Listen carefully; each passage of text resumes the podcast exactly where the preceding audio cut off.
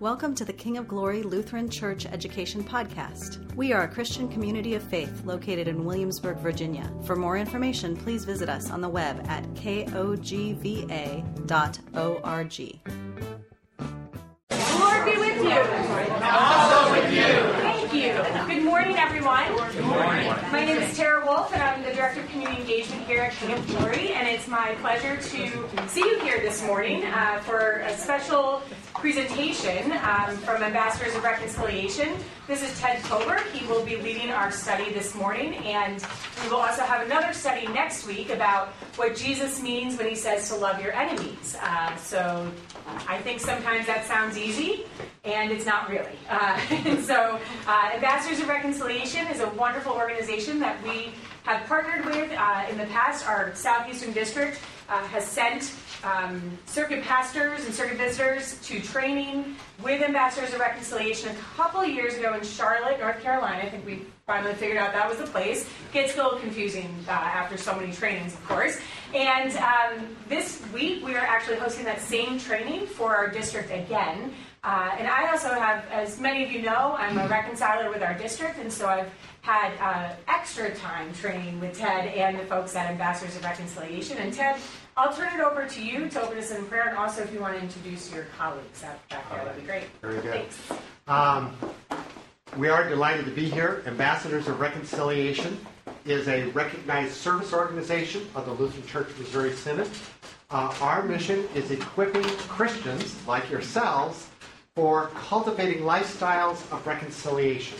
It means to live your life every day as a reconciled child of God. And uh, uh, with me uh, today are, are three of my colleagues. Uh, in, in the corner is Annette Friesen. Uh, she works with me in Billings, Montana, as well as Dwight Chetler, who is the president of Ambassadors of Reconciliation. And Julie Workcamp works in our counseling center in Seymour, Indiana. So they are here with me today. And beginning tomorrow, we'll be doing our training, and we're just going to take over your facility for the next seven days. So uh, we very much appreciate uh, you hosting us for that. Uh, let's take a minute, uh, a moment to uh, open in prayer. Good morning, Lord. It's good for us to be here in your house to look at your word and what you have done to reconcile us to you, for you then call us to be reconciled to one another. So you promise to be with us. Keep us aware of your presence with us as we look at your word, especially as we apply it to family confession and forgiveness. In Jesus' name, amen. Amen. Is there somebody that still needs a handout? We have two handouts. Okay? Great. You bet. Anybody else need a handout? When I'm going to begin by asking a question. What, what are some common responses that people have to conflict? Run. Run. Yeah, that's one. What's another common response? Anger. Anger. Anger. Yeah. What's another one? Frustration. Frustration. Ignoring. What's another one? Fight. Fight. Yeah. Various different ways to fight.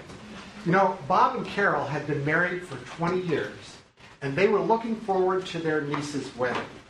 But about a month before the big event, they had this huge fight, and they stopped talking to one another. They lived in the same house, they ate at the same table, but they refused to speak to one another.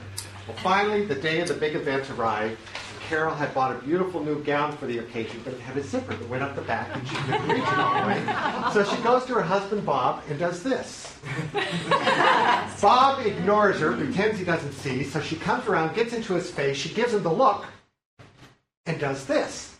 So Bob gets behind his wife, he takes that zipper, he goes up and down, and he tears the new gown. Oh. Carol is furious, but she doesn't say a word. She just goes to the closet, puts on some old thing, and they go to the wedding together in silence. Well, that night they came home, still not speaking to one another, went to bed. And the next morning, Carol got up early to run to the store to pick up a few things. And when she came home, she saw her husband's car parked on the driveway and the lower half of a man sticking out from underneath it. So as she went by, she could not resist. She leaned over to his pants and the zipper went zit, zit, zit, zit, zit, like this, walked into the house, and there standing next to the fridge was Bob, her husband. the silence is broken. Who's out under your car? Well, it's Phil from next door. Why? so they ran out to the driveway and poor Phil lay unconscious on the concrete. You see, some people don't know how to stop fighting until someone else gets hurt. But even then, some people don't know how to stop fighting. Of course, we know that good Christians never fight, right? Or do we? The truth is, as sinners, we do fight. And when we do, relationships are broken, careers and ministries suffer, and our witness to Christ the peacemaker is greatly diminished. So instead of those worldly responses, let's look at some scriptures as a different way to respond to conflict. And they're listed there on your handout. Uh, First John will have uh, different people look up different ones. First John 1 8, Ephesians 4 25 to 26, First John 1 10, 1 John 1 9, James 5 16, and Ephesians 4 32. So if um, someone would look up each of those. Um, and does someone have 1 John 1 8? Yeah. Oh, please read for us. If we say we have no sin, we deceive ourselves, and the truth is not in us. Thank you. See, that's that part where we ignore that what we've done is wrong, but uh, our God says then the truth is not in us. And who has Ephesians 4 25 to 26? Therefore, each of you must put off falsehood and speak truthfully to his neighbor, for we are all members of one body. In your anger, do not sin. Do not let the sun go down while you are still angry. Thank you. And read just the next verse, too, if you want. And do not give the devil a foothold. Some of you said that uh, when we get into conflict, anger might be a result. And uh, uh, that is very natural to us. Actually, Pastor sermon today hit on that a little bit if you were in an early service. Uh, and uh, I won't give a spoiler alert on what else he had to say about that. But the scriptures warn us that if you go to bed and, and you're still angry, you give the devil a foothold if you hang on to that anger. Um, 1 John 1, verse 10. I've Got it. Nick. If we say that we have not sinned, we make him a liar, and his word is not in us. Thank you. Again, another another place where if we just try to deny what we've done is wrong, we just ignore our sin, uh, we make God out to be a liar. How about um, uh, 1 John 1 9, which is a different way to deal with it? I've If- got it here. Oh, okay. If we confess our sins, he is faithful and just to forgive us our sins and to cleanse us from all unrighteousness. That's great news, isn't it? So if we're honest about our sin, we can come to our God as the prodigal son did, and knowing that our Father will be there to forgive us. And what about James 5:16? Please. Therefore, confess your sins to one another and pray for one another that you may be healed. The prayer of a righteous person has great power as it is working. God calls us that when we sin against one another to come together to confess and to forgive one another. Uh, but sometimes we don't do that, even within the family. And that's what we're going to be talking about in just a few minutes, is what happens when there's conflict in the family. Are we dealing with that where God calls us to through confession and forgiveness? And finally, Ephesians 4, verse 32, please. Be kind to one another, tender-hearted, forgiving one another as God in Christ forgave you. So again, a different way to think about it. Uh, be kind to one another, forgiving one another as God through Christ has forgiven you. So I want to, to, to uh, build a, a scene for you. Uh, how many of you here are parents or grandparents? Okay, then I think you're going to be able to relate to what we're talking about today. We're going to talk about conflict in the home, and the scenario is uh, that uh, I have a son who is 17, going to be played by Noah uh, today, and um, there's a rule in the house. He's learning to drive, but the rule is he can't drive uh, either of the two cars without his parents' permission. And uh, so his mother and I had been out for the evening, and uh, my Jeep is parked on the driveway. And when I come home, I noticed it's been moved. I look a little bit further, and I see it's been damaged. And there's broken taillight cover next to the retaining wall. and obviously the car has been moved. I check the odometer, and I come in to greet my son, and uh, that's where the scene takes place. Noah is uh, uh, doing one of his he's doing one of his favorite things, playing video games, and I come in to greet him. Matt, what happened to my Jeep while your mother and I were out tonight? Nothing, not that I know of. Look, one of the tail lights is broken and there, uh, the rear bumper's been scratched. There's a broken tail light cover on the driveway next to the retaining wall. How did it happen? I don't know. I haven't been driving lately. Listen, your mom and I were gone all evening, and you are the only other person that could have been driving it. I told you not to drive our car unless you asked first. Stop playing that stupid game and stand up and look at me. I didn't drive your lousy car, okay? You always blame me. You don't know what you're talking about. Oh, yeah? Well, then explain this, Mr. Innocent. Before I got home from church, uh, before I got home from work, when I, yeah. before I got home from work tonight, I stopped at the, the gas station to fill it with gas. I changed the trip odometer to zero, like I always do, washed the Jeep, and there was no damage on it anywhere. I parked the Jeep on the driveway. We only live one mile away from the gas station. But when I got home tonight and saw the car had been moved, I checked. There's 47.8 miles on the odometer. I didn't move the Jeep. The key was hanging next to the door, and you are the only other person home. My mirror's been changed, the seat's been pushed back, so quit your stupid lying and tell me how the Jeep got moved and damaged.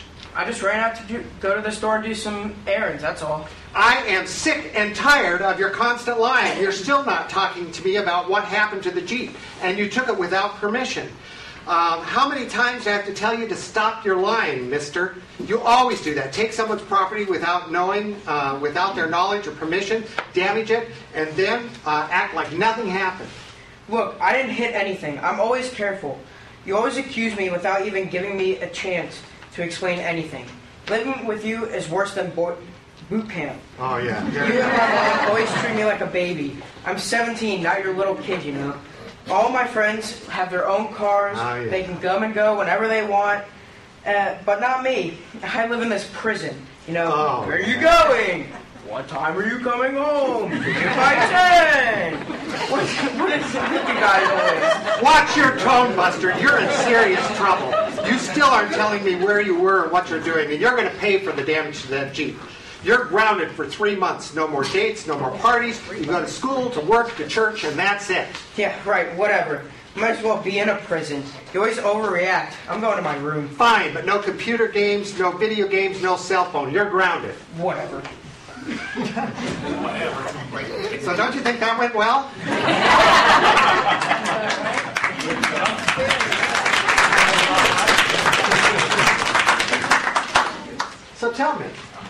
as a Christian father, did I do anything wrong? No. Thank you. Listen, he, yes. I noticed both of you said, you always. That's, that's a terrible thing to say. Yes. Because it's not true in the first place. You're right. And it's, it's very, uh, yes. Yes, it is. It's an exaggeration, which, which is a sin against which commandment? Eighth commandment. Thank you. Very good. But, but in my defense, didn't he break the fourth commandment? And what's the fourth commandment? Honor your mother. Yeah. Didn't he break that? Do I not have a right to correct my son? Okay. So, why do you think some of what I did wasn't right? The tone. The tone. What about the tone? Confrontation. Okay, it was confrontational, Demeaning. Anger. anger, Demeaning. demeaning. Yeah, Yeah, you always do that. Yes. You were both acting, but somehow it seemed like you had a little experience with it. There's a reason why I asked a local teenager to play the part. and yes, I do have experience as that. And when this happened in my home, after my son and I had been yelling for a while, I sat down and uh, we were we were both spent in our fight. And I thought to myself, now, as a Christian father, how should you have handled it? And first thought that came to my mind was, he broke the fourth commandment. You're his father. You need to discipline. But it wasn't right in my gut for all the reasons that you said. You see, God calls us to discipline our children how? In love. And what you witnessed here did not demonstrate love. It demonstrated punishment, demonstrated anger, uh, disrespect. Yeah. I want him to respect me, but what am I showing him? and what am I teaching by the way that I'm handling it? And so that, that causes us to, to rethink. Now, very often when this happens in the family, then what do we do after a fight like this? Salt. Go to our corners. Go to our corners. Yeah. We pretend it didn't happen. But it did. And our God calls us to respond in another way. Think about the passages we were looking at, James 5.16, what is it calling us to do? Confess to each other. To confess to each other and pray for one another that you may be healed. Uh, 1 John 1 9. If we confess our sins, what can we expect? Forgiveness. Forgiveness, yes. Our God is faithful and just and will forgive us our sins and cleanse us from all unrighteousness. And it's, it's, it's an opportunity when you do have a fight in the home, whether it's between spouses, between parents and children, uh, among uh, siblings, um, whatever it is, we have the privilege and opportunity of sharing Christ's forgiveness with one another. If you look in your handout, uh, at the very bottom of the page and, and on the top of the next page are what we call guidelines for confession. Because sometimes, especially in close relationships like in family, I might come up to my son and say, Well, I'm sorry I yelled at you, but I wouldn't have done it if. What am I doing now? Justify self. Justify. It's called self-justification, right? So to help prevent slipping off the track, here's some things to think about. First of all, when we go uh, to confess, we come as a beggar. Um, I, I, I really like uh, the, the gospel lesson for today on the prodigal son. And to demonstrate he was coming as a beggar, what was the attitude of the younger son when he came back to his father? Humility. Humility. And how was he demonstrating that? Taking a lesser place. Taking a lesser place. He came with the idea that he didn't deserve to be a son anymore. He came as a beggar. He didn't know for sure what his father would do, but as Pastor reminded us, he knew his father well. But he came as a beggar with nothing to offer and only to seek mercy. Next is to own your sin. That's not to use words like if, but, or maybe and try to justify it and, and uh, uh, slip away, but to, to say, I was wrong. Uh, will you forgive me? The next one is um, to identify your sins according to God's Word. Um, you can either identify them according to the commandments or according to what God has said. Uh, next, express sorrow for the hurt your sin has caused. Commit to changing behavior with God's help in the future. Be willing to bear the consequences. Because even with forgiveness, we'll talk about this in a minute, there may be consequences. Uh, ask for forgiveness. Again, you don't have the right to demand it because you come as a favor. Forgiveness is a gift. It's not something you can earn or deserve. And then finally, trust in Christ's forgiveness. Because the other person may not forgive. But you can trust knowing that God has forgiven you through Christ. Why can you trust that? God doesn't lie. God doesn't lie? Said so. Said so where? First John. Pardon? First John. Yes, in his word. Jesus loves me, this I know, for the for the Bible tells me so. Yes. That's how we know that we can trust in Christ's forgiveness. So we can go confessing even if we question whether the person will forgive us or not. Because we know that God through Christ already has. Well, My son has been sulking in his room. I've been sulking in my room. And now I'm ready to approach him and try a different way.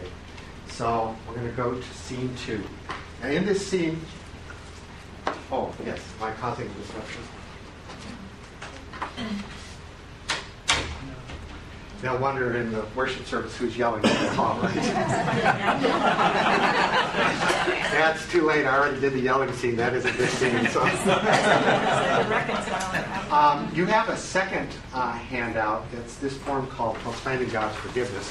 You're going to see us use this form, and uh, we might do something that's very unusual to you in terms of family, but it should not be unusual to you in terms of worship. So I want you to think about what you recognize from this form and what is new and different about it.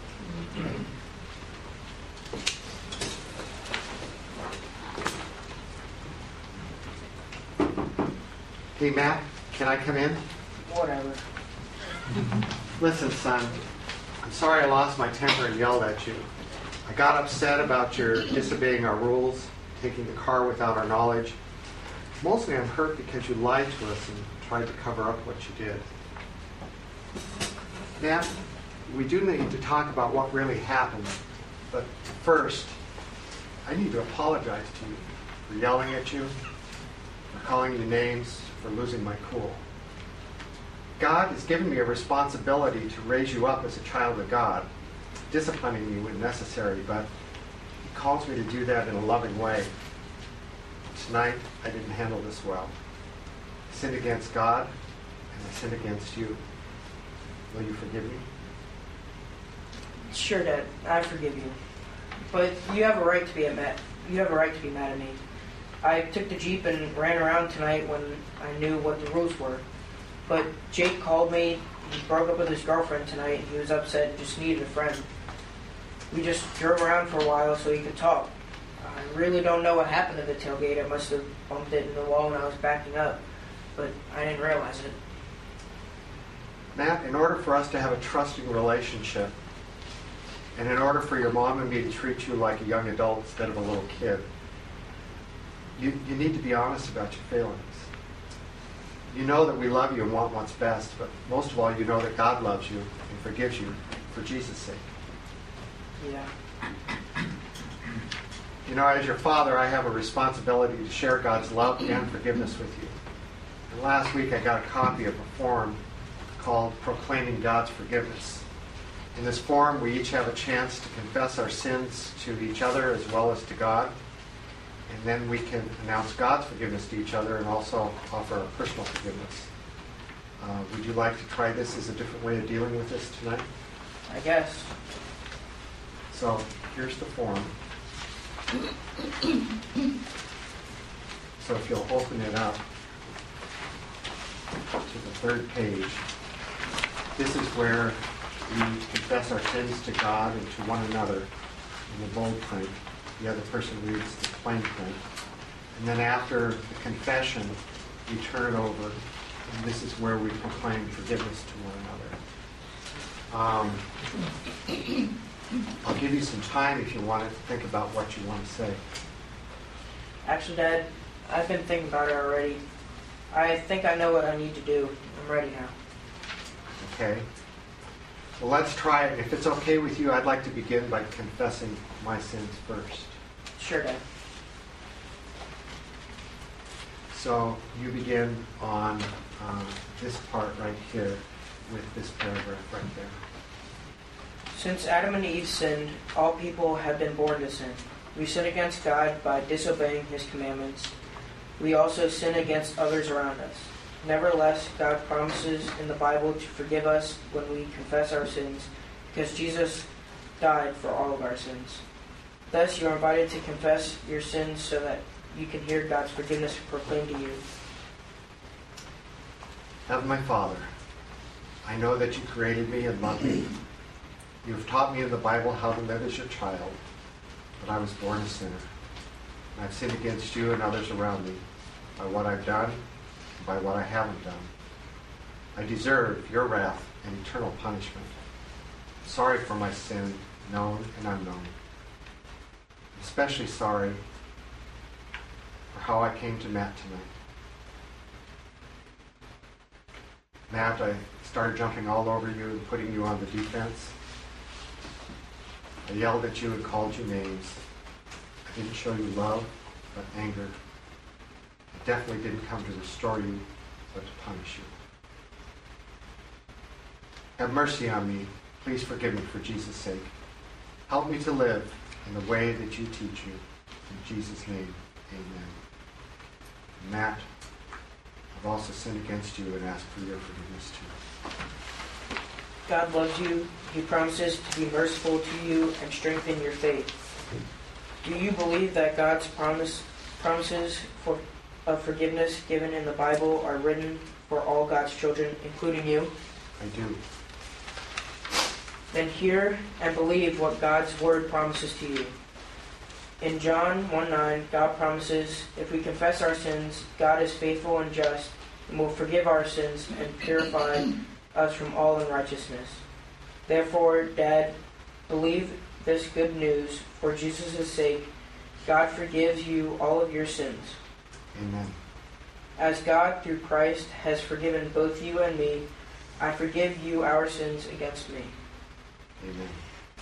The peace of God, which surpasses all understanding, will guard our hearts and minds in Christ Jesus.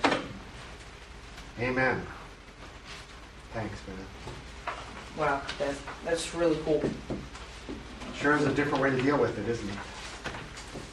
Now, if you're ready, you can go back uh, to the previous page and you can confess your sins.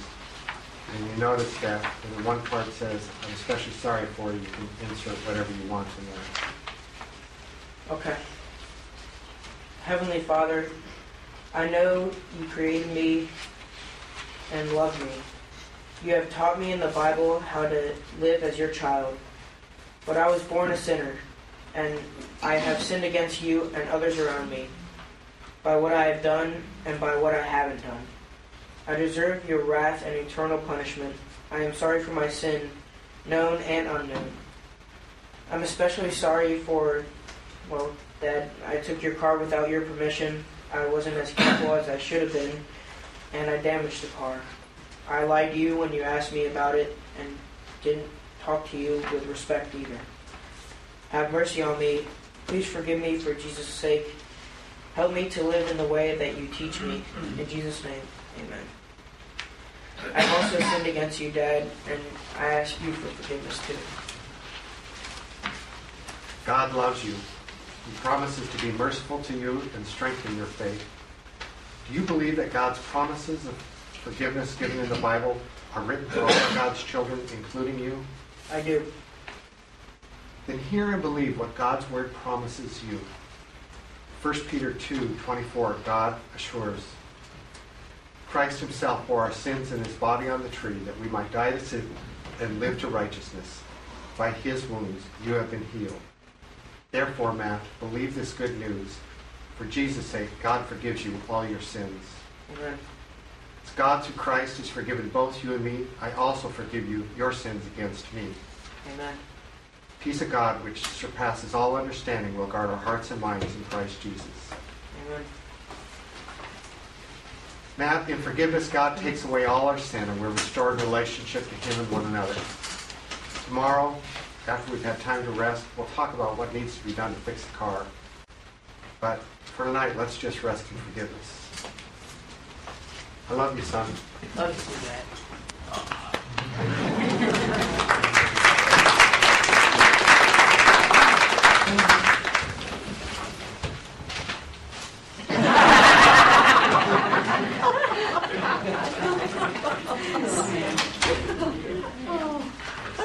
What was familiar about what you saw? This last episode, Yeah. Nothing. Not much. What's familiar from our worship service? What? Confession and absolution. But your comment is interesting because it's what we practice on Sunday in worship. But it's not what we practice in a home, is it? Question is, why not?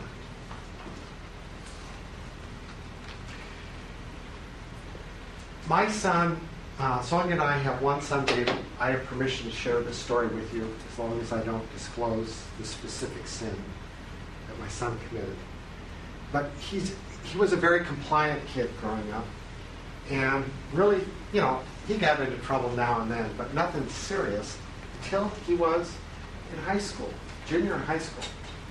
And um, my wife and I had found something that he had done wrong.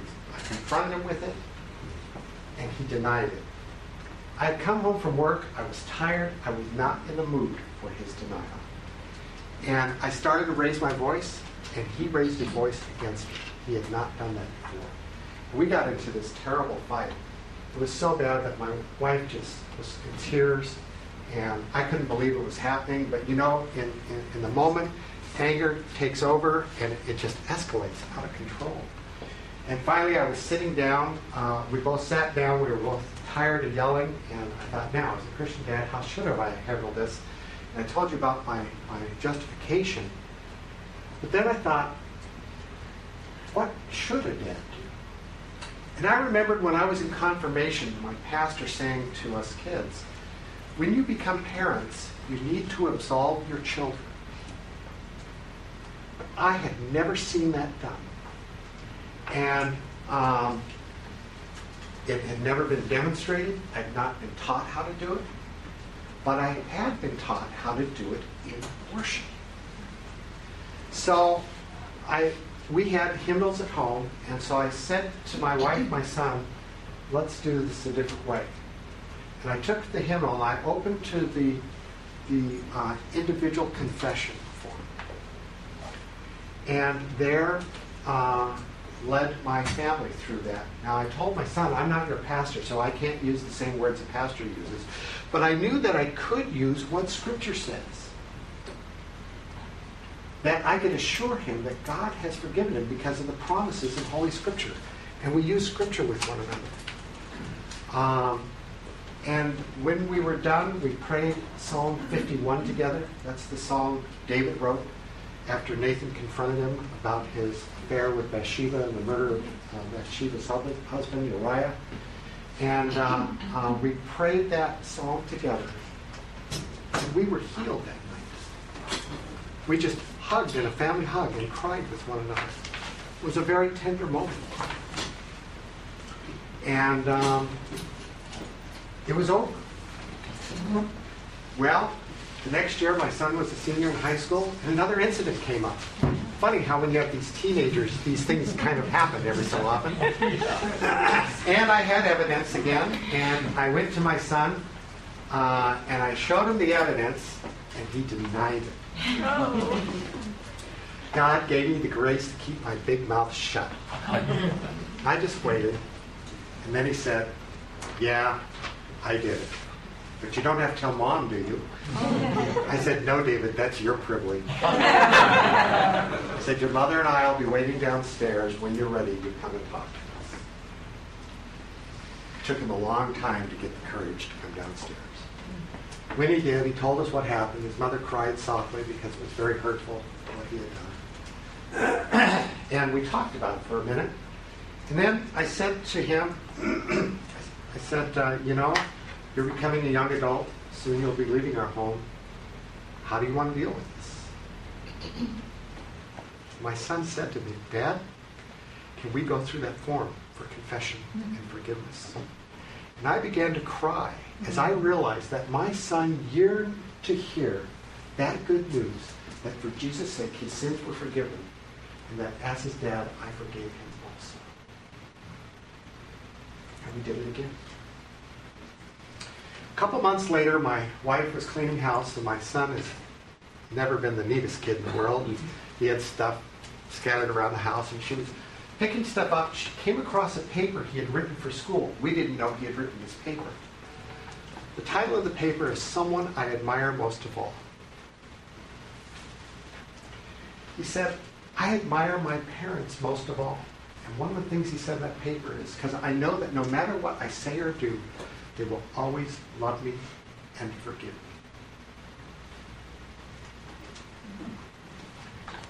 My friends, the most precious gift you can give to a family member is forgiveness.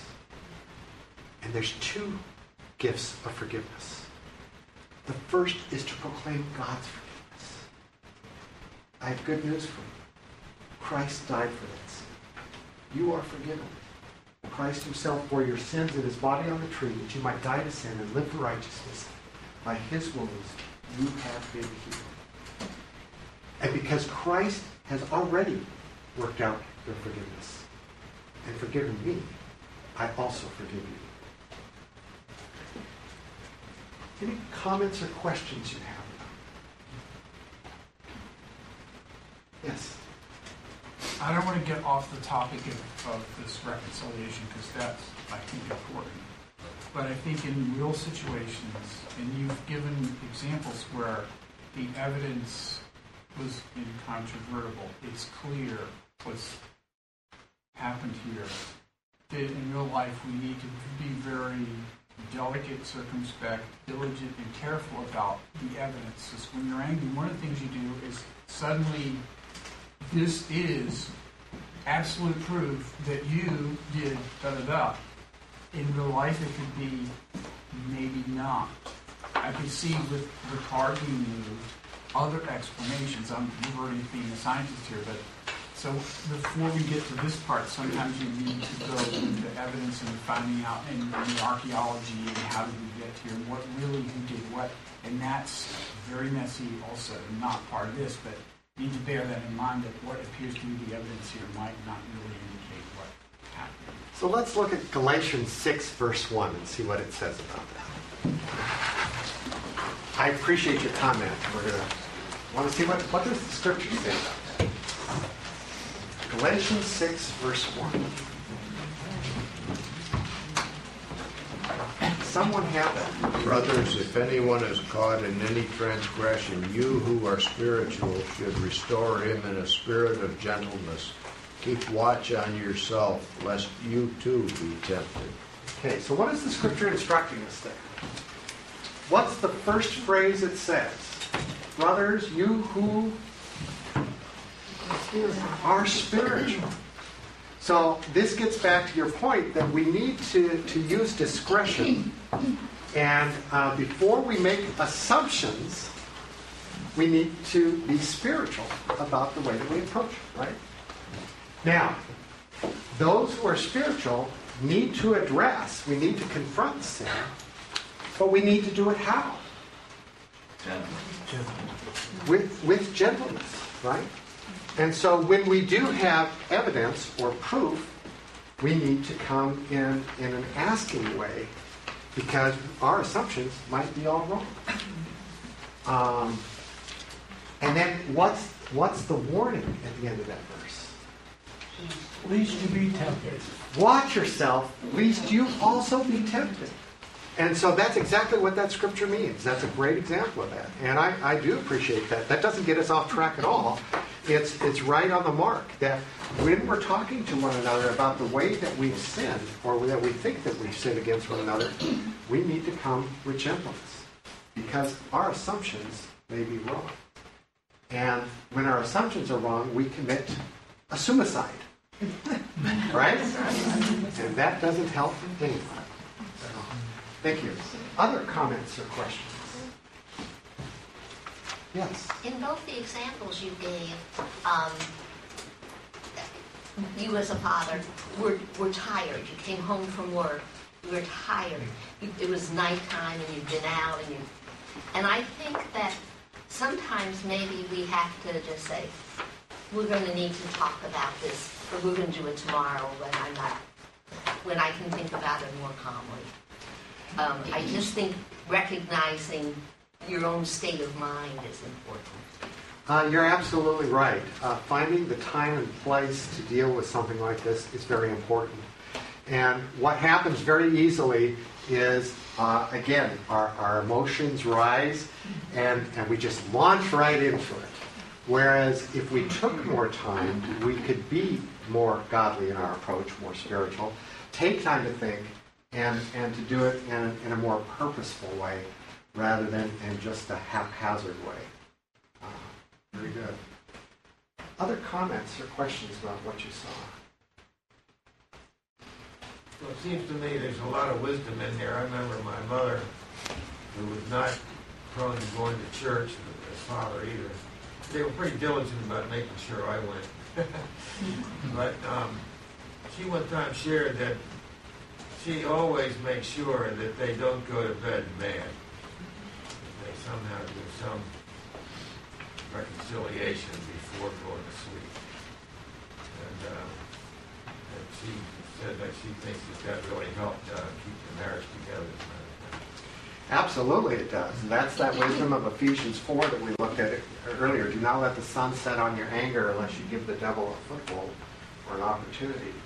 Uh, and uh, because going to bed angry uh, can do great damage to a relationship.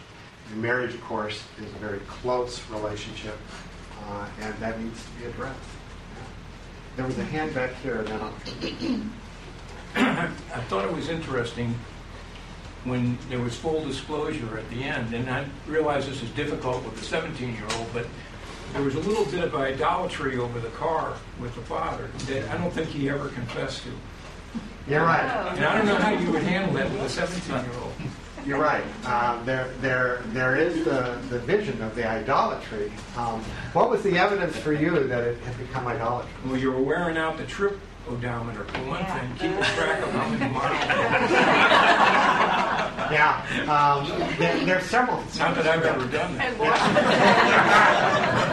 washing the car, washing the car and inspect it all over. Yeah, Yeah. yeah. It's my baby, isn't it? Yeah, it's my idol. Yeah, that's, that's very perceptive of you. If you look at, um, if you'll take a look at this form here, open it to the center panel, you'll see uh, the development of an idol. And um, uh, the first one is you take a fear, desire, or trust. And a desire is not necessarily wrong until you progress and you make it a demand. See that? Mm-hmm. When, when you demand something to fulfill your desire, or, or demand something because of your fear or something that you're trusting, you're now crossing the line. And watch what happens. It goes from demand to unmet expectations. And you saw that in the skit. I had unmet expectations. It quickly developed into frustrations, aka anger. And then I judged my son, and I was there to punish him. I wasn't there to restore him. But look at what the ultimate result is of idolatry. If left unchecked, it results in destruction or death of the idol and or the person worshiping the idol. So the devil wants you to believe that this idol will promise you security, happiness, uh, safety, uh, but that's the devil's lie because it takes our vision off of whom? Off of Christ. And that's what an idol does. And so many of the blessings that God gives us uh, are potential idols when we let be that way. But if you look down at the, the, the bottom one, repentance is the cure.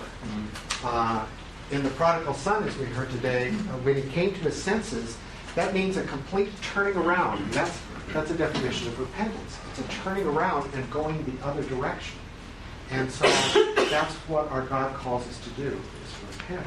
And then he's there to welcome us back home. So yeah, very insightful uh. Up here.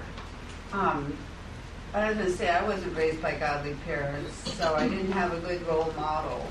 And I can't say I was I was the best parent. I wouldn't have won any awards. But something I learned, I took a parenting class, and something that always stuck in my head was to separate the deed from the doer.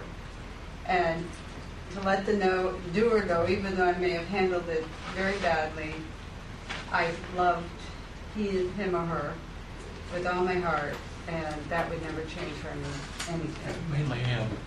Are, are you familiar with the cartoon Calvin and Hobbes? Oh, yes. One of my favorite scenes from that is the dad has just come home from work and he's getting out of his car. Calvin is standing in the front yard with his silly grin, holding a sign saying, Hate the sin and love the sinner. and that's what you're saying. Yeah. Uh, to separate those, and and that definitely is how our God treats us. And so it is wonderful because it helps us love through those painful times when things get out of control. So I want to move on uh, in our discussion guide here. Um, did the Father's confession diminish my authority or enhance it? Why? You're not lying. You're not lying to yourself or to your son. You're letting him know boldly that you are not perfect and that you are, and it improves your credibility. And also, it might make him. It most certainly would make your child feel more comfortable confessing to you because they recognize you understand their walk also, and you know where they're coming from. Let's look at James 3, verse 1.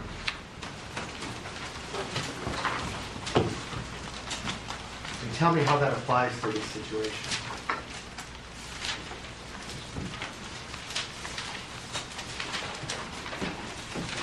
Somebody would read that for us, please. James 3, verse 1. Not many of you should become teachers, my brothers, for you know that we who teach will be judged with greater strictness. How does that apply to what we're talking about?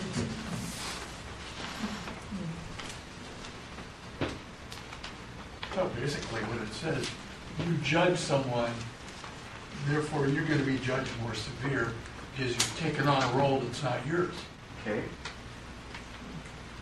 Well, parents are the ultimate teachers for their children. That's right. Parents are teachers. And the most powerful way we teach is how?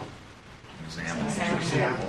And that's what you're saying, is that when we lead by example, uh, to, to be honest about our failings to our children, uh, that teaches them something. Reverse is true as well. When we deny we've done anything wrong, what are we teaching our children? To lie.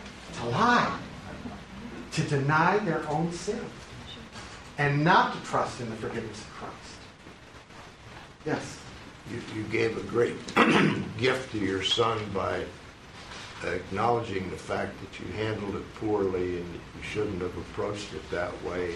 And uh, so he learned a lot there that'll carry on in his life. That's right. Yes. And there was a verse that came to me, or I learned at a young age with my children as well. Uh, Philippians 4 9. Whatever you have learned or received or heard from me or seen in me, put it into practice, and the God of peace will be with you. And I remember writing in my Bible as a new Christian example, parents are examples. And again, it wouldn't get Parent of the Year award, but I did try. The reason none of us get the Parent of the Year award is because we're all sinners. but the, the, the privilege we have, and this came up in the epistle lesson for today, in the ministry of reconciliation, that we are new creations. And that's what forgiveness does. And so we can demonstrate that even in our failings by confessing to one another. Yes. There, there's a trap there I have authority because I'm perfect. I am your husband because I'm perfect. We like to, that's comfortable, and it's a lie. There's this, I, it's because I'm perfect. And when you confess, I'm still your dad, and I still decide what you do with the car, even though I have flaws. I've faced them, I try to repent, but my authority does not come from my perfection. That's exactly right. Where does our authority come from? From God. From God. That's right. And we acknowledge God when we confess and proclaim God's forgiveness to one another. See? So, but if you think about it, this is not our world's way. Uh, we, especially in, in, in Western culture, uh, uh, are, are, are conditioned that as a leader, you never admit weakness or fault. You always lead by your strengths. Um, but that's contrary to what the scriptures teach. Paul says, In my weakness, who is glorified? Christ is glorified, right. Um, how can using a form like this uh, be beneficial?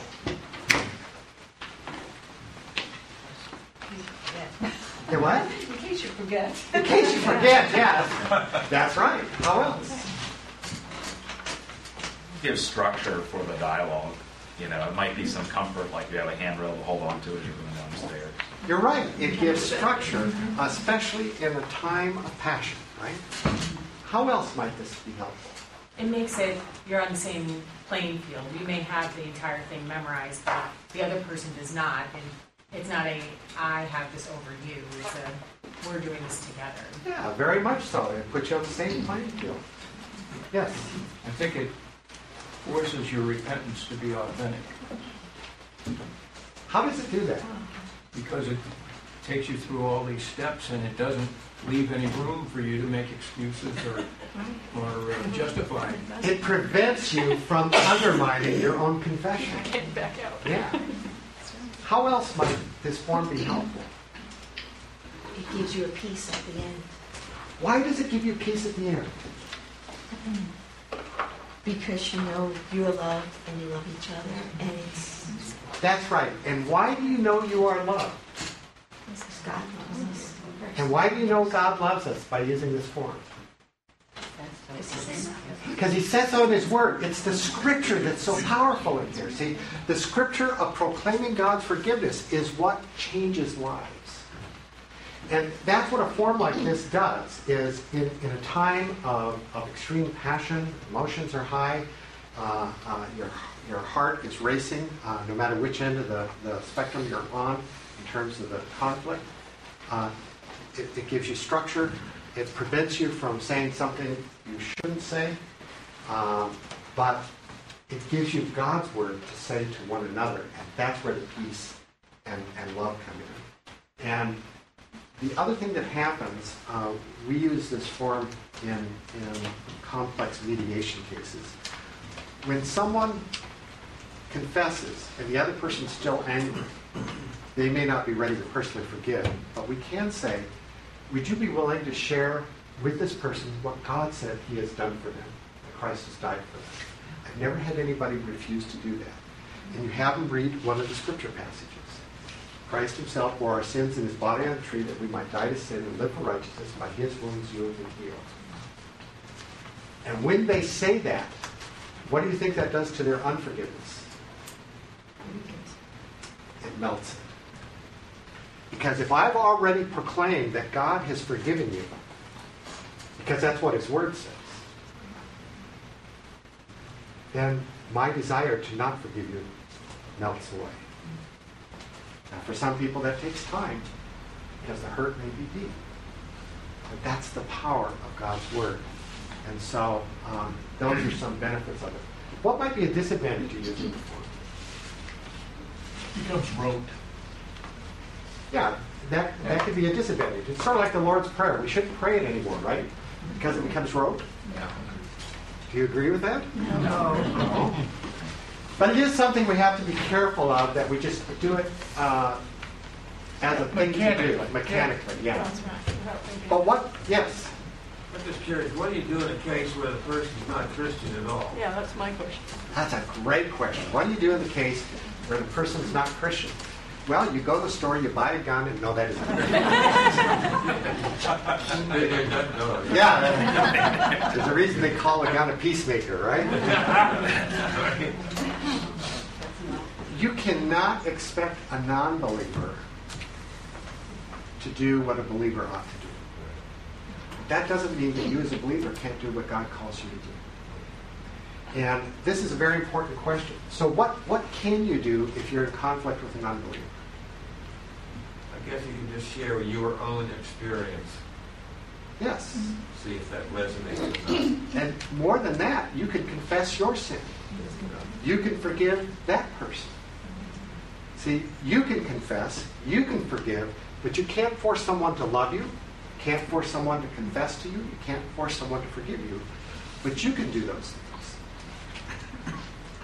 Um, I'm looking at our time. Time is up at 10:30. 10:30, yes. Um,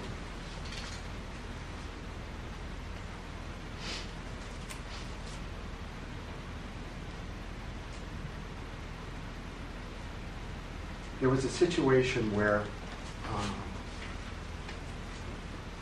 a, a young couple wanted to have children in the worst way.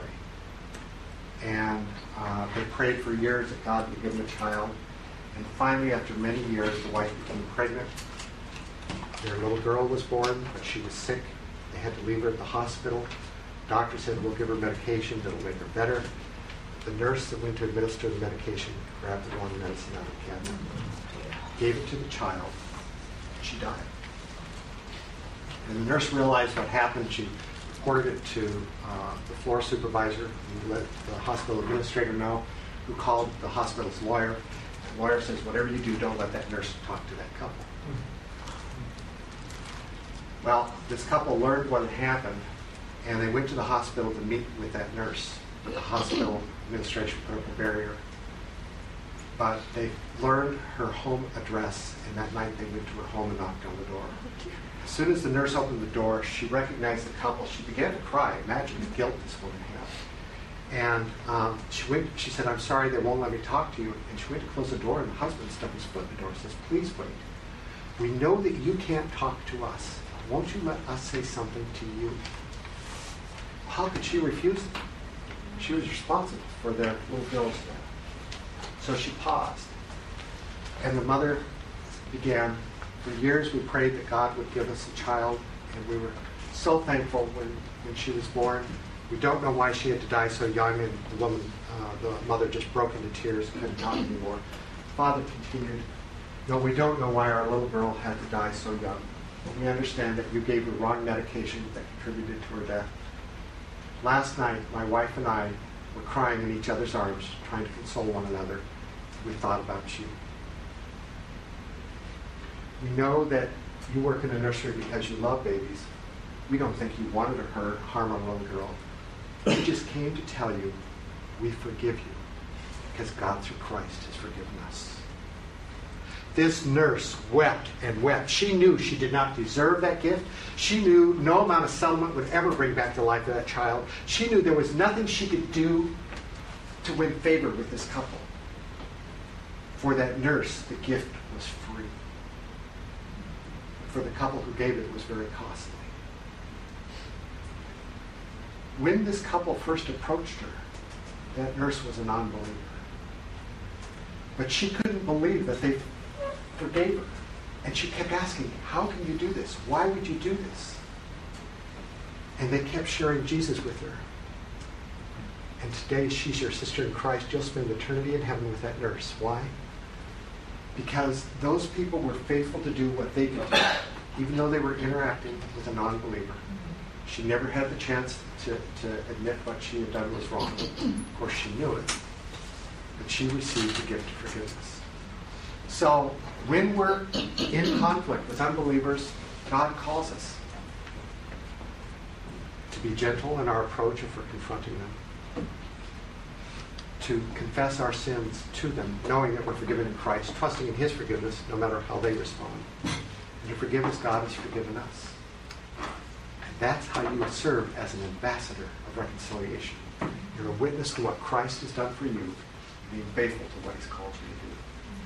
Well, there's some other things on the handout you can look at. I'll leave that uh, for you to take with you. Um, this week, uh, we're here at your church. We have an all-day seminar on Friday. If you can all join us, we still have room, I think. Absolutely. Uh, we'd love to have you do that. Uh, and we'll be back here at Bible class next Sunday. Uh, we're going to talk about loving others, which is really a continuation of where we're just leaving off now. So, uh, but let's take a minute to, to close in prayer. Thank you, Father, for your many blessings, but especially for the gift of your Son, Jesus. For while we were still sinners, you reconciled us to you through sacrificing your own Son for us. Teach us, Lord, to confess to one another, especially to those in our family, and then to proclaim your forgiveness to one another as we reach out to forgive one another in love. Lord, as we think about different family members, both close and extended, we pray for all of those relationships that could use your healing and reconciliation. We commend them all to you, Lord, trusting in your mercy. For we know that you love us and forgive us. We ask these things in Jesus' name, and all God's people said. Thank you for listening to the King of Glory Church Education Podcast. Our mission is to connect to God and His people, grow in faith and love, and live through service and sharing. Visit us on the web at kogva.org.